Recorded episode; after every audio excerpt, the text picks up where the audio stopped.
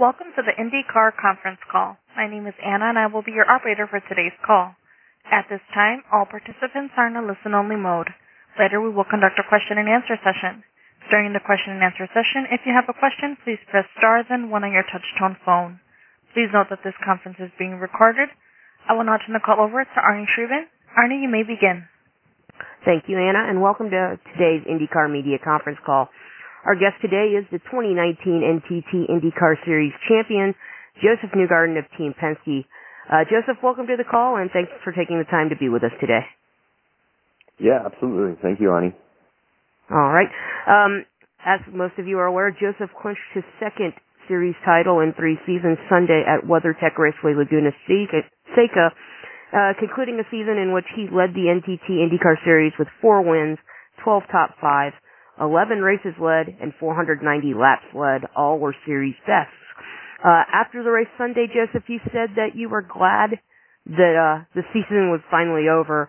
Uh, now that you've had a little time to uh, let what happened Sunday sink in, uh, what's it like to be a two-time NTT IndyCar Series champion? Well, it's been uh, it, it really has been a great thing um, to to be able to finish this championship off the way we wanted to um, as a team. You know, with Team Penske, we went into the finale with with the goal of of winning as a team. Um, however, that was going to shake out. You know, the most important thing was was bringing the championship to Team Penske. Um, I'm, you know, of course, very very very happy that it worked out specifically for us on the two car, but um, it was a team effort as it always is, and um, you know, I felt like this year has been a it's been a great validation for for me personally um, in my career, uh, but but also you know I'm very I'm very thrilled for for our group that that we were able to win the championship just because I, I felt like our guys have have done such a phenomenal job and and really um, put together what was a championship caliber year. And and you know ha- if we weren't able to achieve that I think it would have been um it would have been a tough pill to swallow to not, you know, conclude the year with was what I thought was, you know, everything it took to to win a championship. Not many people can call themselves multiple time IndyCar champions in their career. Um, there's just a handful of them that have won three or more. Uh, if you look at the list of the guys who've won two championships, it's names like Bobby Unser, Tony Bettenhausen, Alex Zanardi, Tom Sneva, Gil de Ferran. What does it mean to you when you look in the history of the sport to see your name with them? Well, it's a it's a huge honor to to just be a part of the the IndyCar series. Um, there's you know there's a lot of drivers that um, I, you know never get the opportunity to to get to this level, um, and then when you do get to the the top top level in the sport, um, you know being able to to stay there and and make the most of it is is a whole other challenge. Um, but I've been really fortunate. Uh, you know, it's well documented how how fortunate I've been to to be with the right people at the right time, and uh, it's it started a you know a long time ago in my career with Mark Dismore at his facility in New Castle Motorsports Park, and you know to to go from go karting there to Europe to back to America here, and now you know, finally um, putting together a, a second championship. I, I think for me, it's it's just uh, it's a great stamp on on my career. Um, I feel that personally, and I, I I'm really thankful that you know all the people that have, have put something into my career. I I hope they can get some satisfaction from that too. That all their efforts were uh, uh, were going to something good, and um, you know, just really pleased that I feel like we've we've put a good stamp on on um, on our journey. It was a, a big weekend for uh, a, a program that you were part of early in your career, the Team USA Scholarship. Uh, the champions in USF 2000, Indy Pro 2000, Indy Lights, and the NTT IndyCar Series are all alumni of that program. Uh, can can you talk about what that that means for uh, young American racers? Well, it's pretty phenomenal what's going on right now. Uh, you, know, the, the, motorsports is so cyclical. You know, you find you find it going in these cycles um, of uh, you know talent and the way that it comes through the ranks. And I think right now we're in an era where we're seeing a lot of young American talent starting to emerge again. you know, through our our grassroots system, which is you know the, the road to Indy, and it, it's really cool to see that uh, all these all these guys that won the championship have have been you know from the Team USA scholarship, which has also been a, a fantastic program that that Jeremy Shaw has put on from many years ago and has continued to support year after year um, up to this point. And so, um, yeah, I think there's a source of pride there for a lot of people that have been a part of that program, but that you know also come from you know the grassroots of American racing.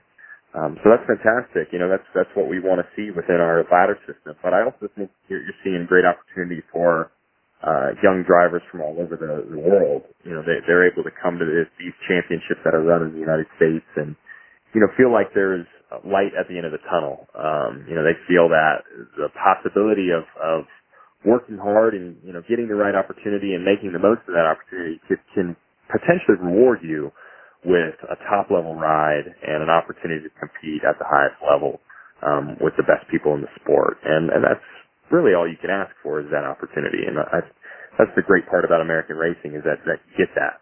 And, um, yeah, it's cool to be a part of that and cool to see it continuing to work right now. Oh, okay. And finally, uh, it's been a pretty, pretty busy time for you since, uh, winning the championship on Sunday. Uh, you're in New York today. Uh, we'll be there for a bit tomorrow. Um, You'll be in Indianapolis on Thursday to celebrate the championship, and then Friday you'll be in Charlotte. Uh, they just announced doing a demo lap for Shell Pennzoil at the Roval uh, during the NASCAR weekend. Uh, just talk about a little bit of all the things that are going on for you this week. Yeah, it's gonna be it's all good stuff.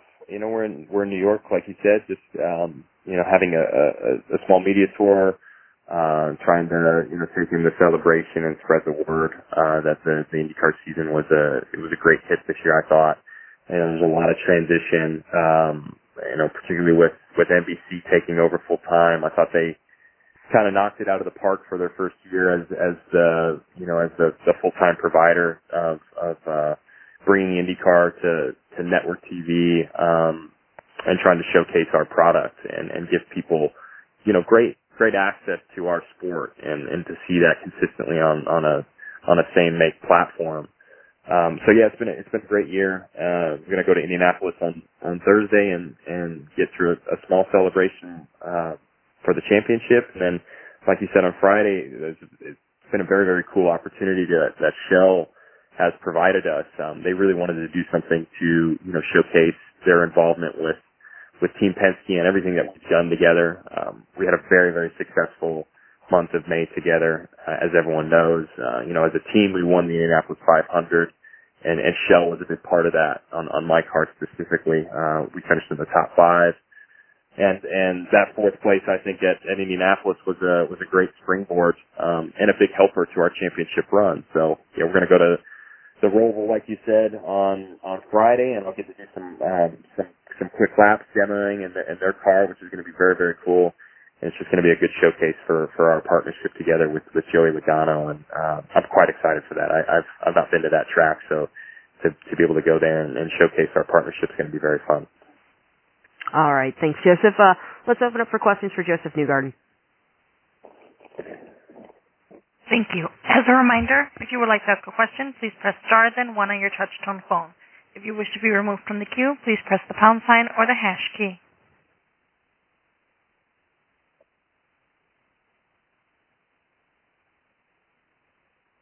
And we have a question from David Goricki from Detroit News. Please go ahead. Congratulations on your championship. Yeah, thanks, man. Could you could you please talk about uh, you were just talking about Indy and you know your good showing there. Could you talk about that along with the double points in Detroit because you actually won a race there too, and that had to be pretty big following your success at Indy. Yeah, very much so. You know the the, the Indianapolis 500. It, it's you know it becomes a very important event, um, not just because it's the Indy 500 and it's our you know, most pressure packed race of the year. You know, uh, above any other race, you want to win Indy, you only get one shot at it. But it's double points, so it's very meaningful to the championship and, and how that adds up for the whole year. So finishing top five there was was quite important, and then that follows with Detroit, which is arguably just as important of a weekend. Um, the only difference with Detroit is that you, know it's two separate races. So you know having a bad race one of the days in Detroit doesn't necessarily penalize you as much as Indy. Um, so it's not quite like a true double point situation, but um, it's a very important weekend on the whole to make sure that you have strong performances there. And, and we were able to do that for the most part. You know, we won the first day on Saturday, which was I thought a big deal for Chevrolet. Uh, it was a big deal for for Hitachi and also Team Penske. I mean, everyone knows that we're we're a big Detroit team. Um, you know, a lot of our our heritage and, and lineage, um, you know, deeply rooted in a lot of our partnerships are through Detroit. So we we wanted to do well there. I didn't think we did the best job in 18, and so getting one of the wins was very important. And then we had a little bit of a tough day on Sunday, but I think overall we were quite pleased with with our performance there, and and for sure it helped set up a, a good championship run. Thanks again. Congratulations. Thank you. We have a question from Jenna Fryer from Associated Press. Please go ahead. Hi, Josef. Um, you know, a lot of drivers, particularly your age, they've got stories of either it was make or break time, um, money was going to run out, and their career was at a crossroads, or and someone stepped in and helped them, and you know, you know, some benefactor or something. I'm wondering, do you have any stories like that from your early days of racing where it was almost the end, or you needed help from someone to continue? Yeah, I mean, I, without a doubt, you know, we like you alluded to. I think we all have. Yeah, most most drivers have a story that that is somewhat like that um, at some point in their career. Uh, I don't want to single anyone out because there was there's too many people that have done too much. Uh, so I don't want to make you know one person Mhm, like the yeah. make or break guy. But um, I think probably the the toughest point was at the end of 2010 it was my second year living in England, and um, I had quite a tough year in the GP3 Championship, which was run in Europe. And um, you know, it was a last minute deal to run that season uh, because uh, an investor deal fell apart at the beginning of 2010. So then we had this rushed season with uh, with Carlin Racing, and it, it just ended up being a little bit of a bust. And at the end of 2010, I thought, you know, that might be it. We didn't have any more funding um we we had gone pretty much as far as we could and and Europe almost broke us just because of you know it's a very expensive sport and trying to get the money to to go racing over there continuously is is tough. And so at the end of 2010, yeah, I thought you know I was going to come back home and and start thinking about Plan B at that point. Um, you know what was next, and um, we just you know we we ended up getting a lot of support uh, from a couple different people, and then for sure my grandfather, my dad, they they all helped make it happen. But um, Sam Schmidt really uh, he put in, you know, quite quite a quite a bit to make sure that I got in an Indy Light seat um, in 2011. And I, I did not think I was going to be racing in 2011, Yeah. let alone Indy Lights. You know, I I thought if anything I was going to be racing in like F2000 or something like that, which is the bottom part of the ladder you know, going to IndyCar. So I didn't even think I'd be at the the cusp of, you know, the top of the IndyCar ladder, you know, stepping up. And I I ended up running Indy Lights in 2011, and and like I think that just set everything off, you know, because we won the championship that year, and then that gave me the great opportunity with with SFHR, which kind of you know brought the whole thing on. So that was to me the end of 2010 was like the moment where I thought everything was done. Would you do anything different? Would you, looking back at the path you took, would you change anything? Would you still go to Europe? Is there anything different at all you would change, or is this the way it was meant to be? I, I think somehow it, it's all worked out as beautifully as it needed to. Um, I, you know, I'm a perfectionist, so knowing what I know now, there's, I think there's a thousand things that I've done different. Um, but they're all little, they're very little things. You know, you just wish you had the education of the sport. Um, you just, you, but it's impossible. You can't have the hindsight of, you know, eight years into an IndyCar career and then going back to your karting career and, and taking all the benefit of that. It's just impossible. Um, but if I could, it would be, you know, I think, I think try and make all the right decisions having known everything you know now.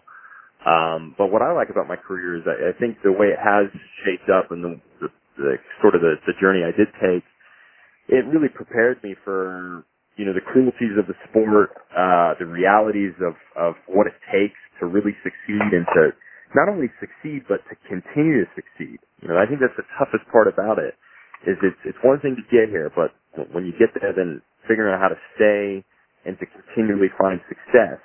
The the reality of what that takes is is what's most difficult, and I think you know the hardships along the way. That's what really prepares you for for being able to do that throughout your career.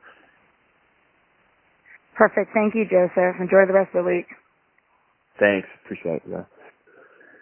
Our next question is from David Malsher from motorsport.com. Please go ahead. Hi, Josef. Uh, again, congratulations. Uh, wanted to uh, ask about uh, Penske's ability to turn things around mid-season or, or mid-weekend. Uh, usually, uh, Penske's always been good at turning things around mid-season if they're having general struggles.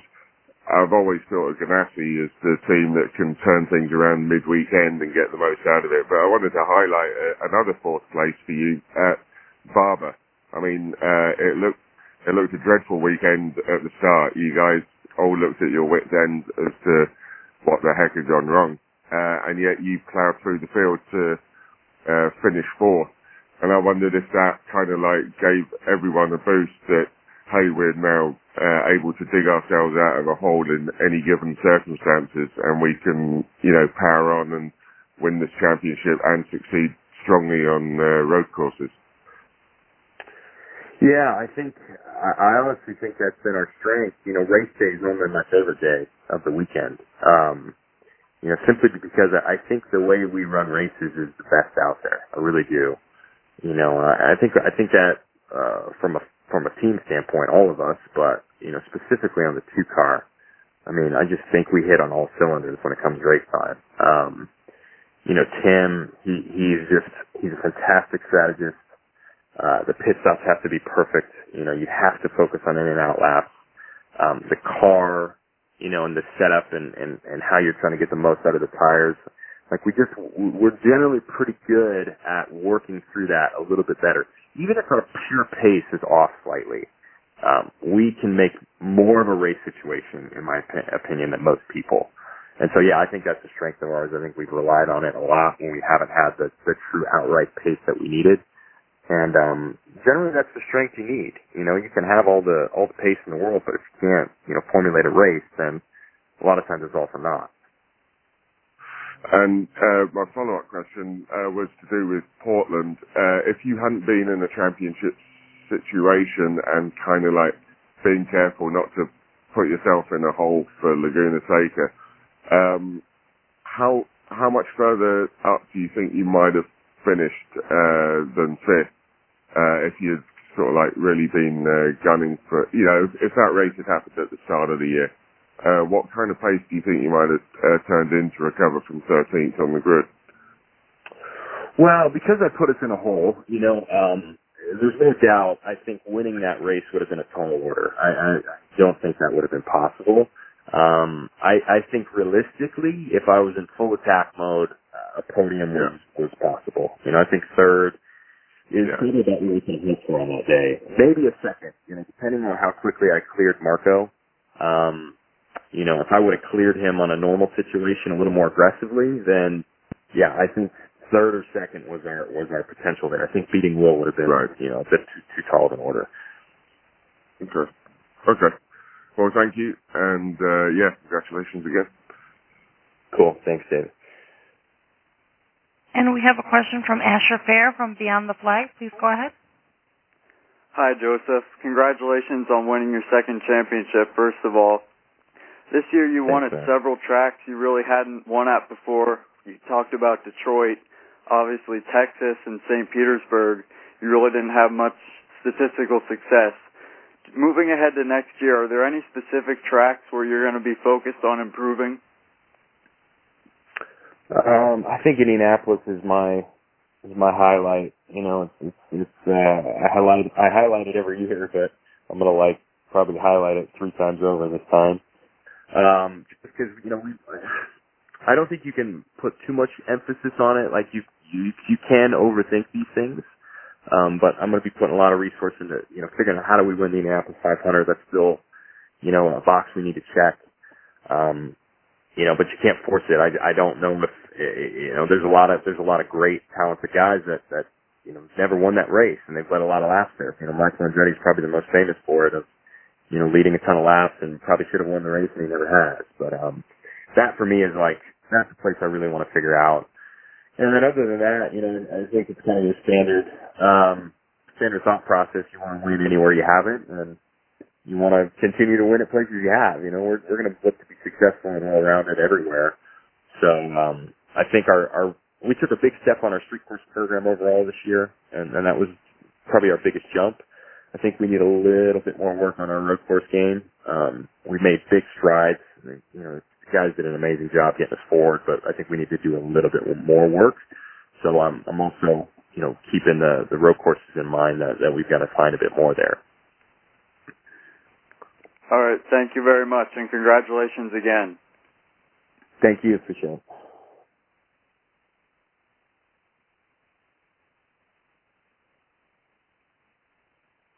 And as a reminder, if you would like to ask a question, please press star then one on your touch-tone phone.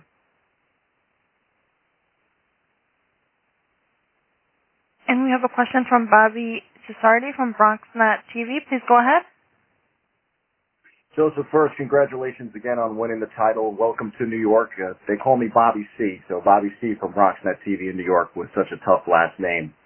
Uh, Team Penske has nine wins, eight poles, the Indy 500, and now the IndyCar Championship this season. You've given so much credit to your team. How much has Team Penske been a career-altering move for you? Was that part of the reason why you were so emotional after winning?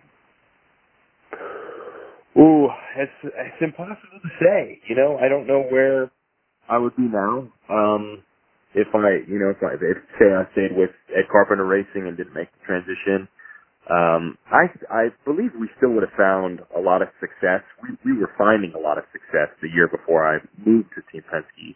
Um, we were in the championship conversation. We were in, you know, we were in the hunt to win the Indy 500. I mean, arguably 2016 was one of my, my best years before moving over to Team Penske. So I, I don't think it would have, um, I, I, I don't know. It's impossible to say how different it would have been, but you can't deny that Team Penske is the benchmark. Uh, they are the team that everyone targets.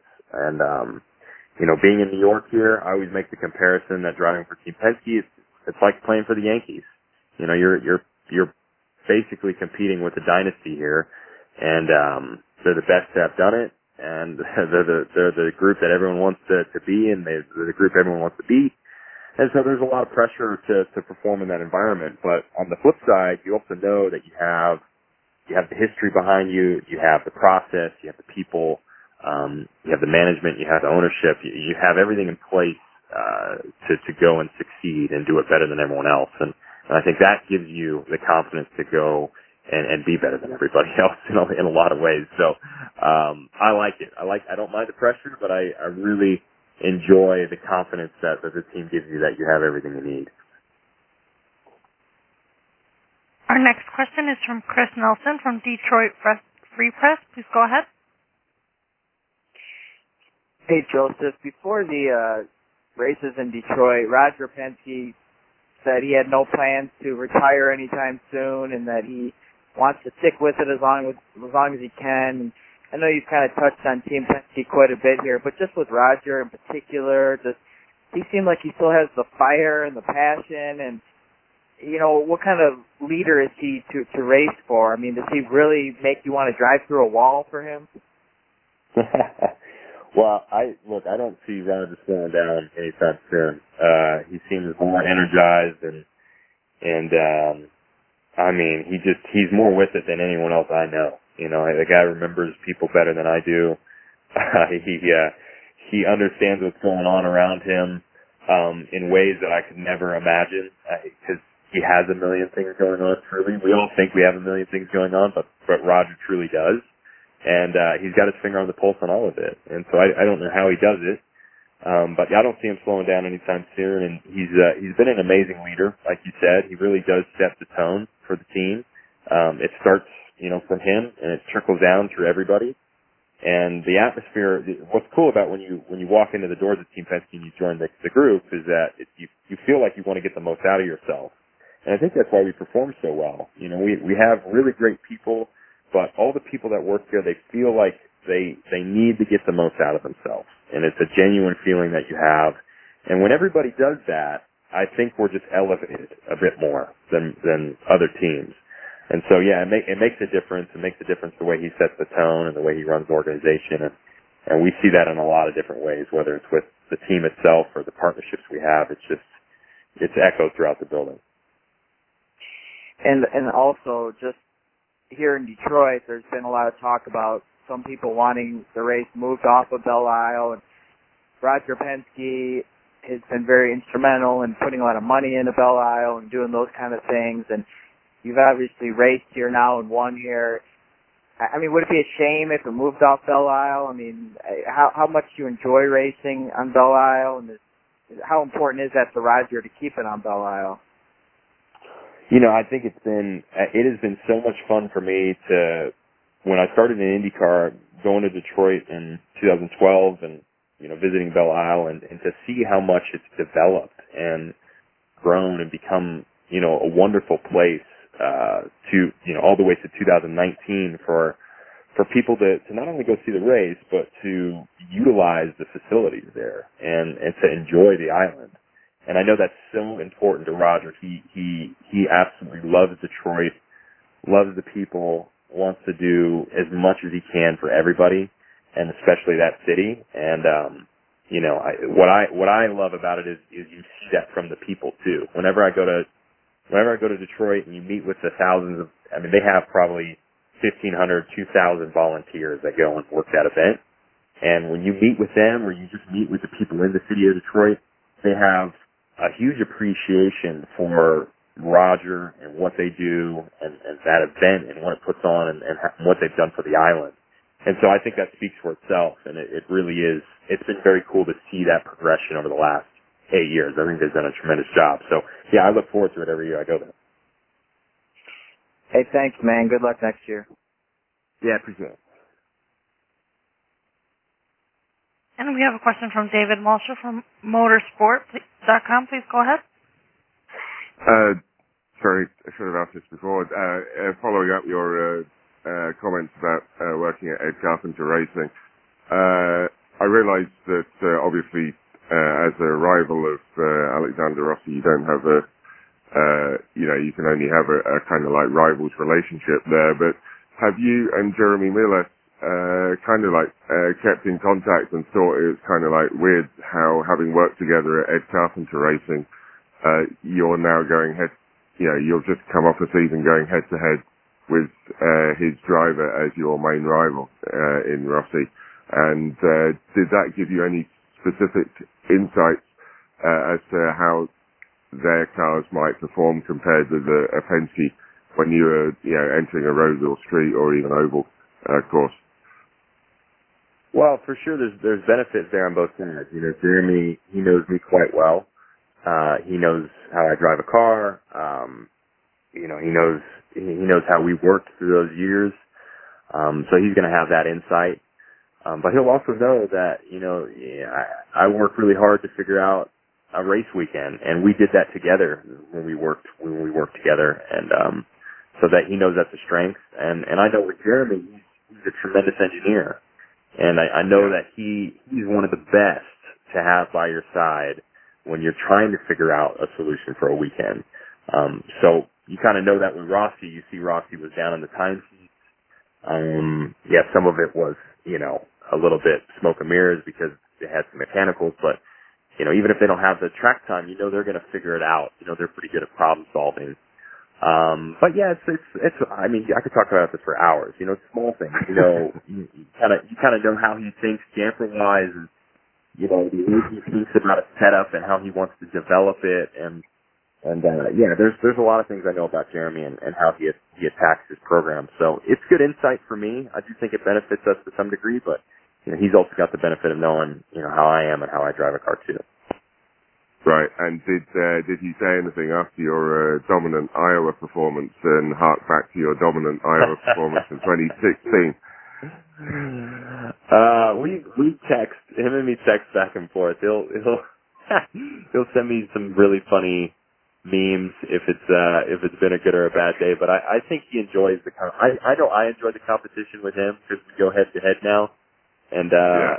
I yeah I think it's I think he enjoys it too. It's it's quite fun to to compete now on opposite ends. Yeah. Yeah. Awesome. Okay. Thanks, man. We have no further questions at this time.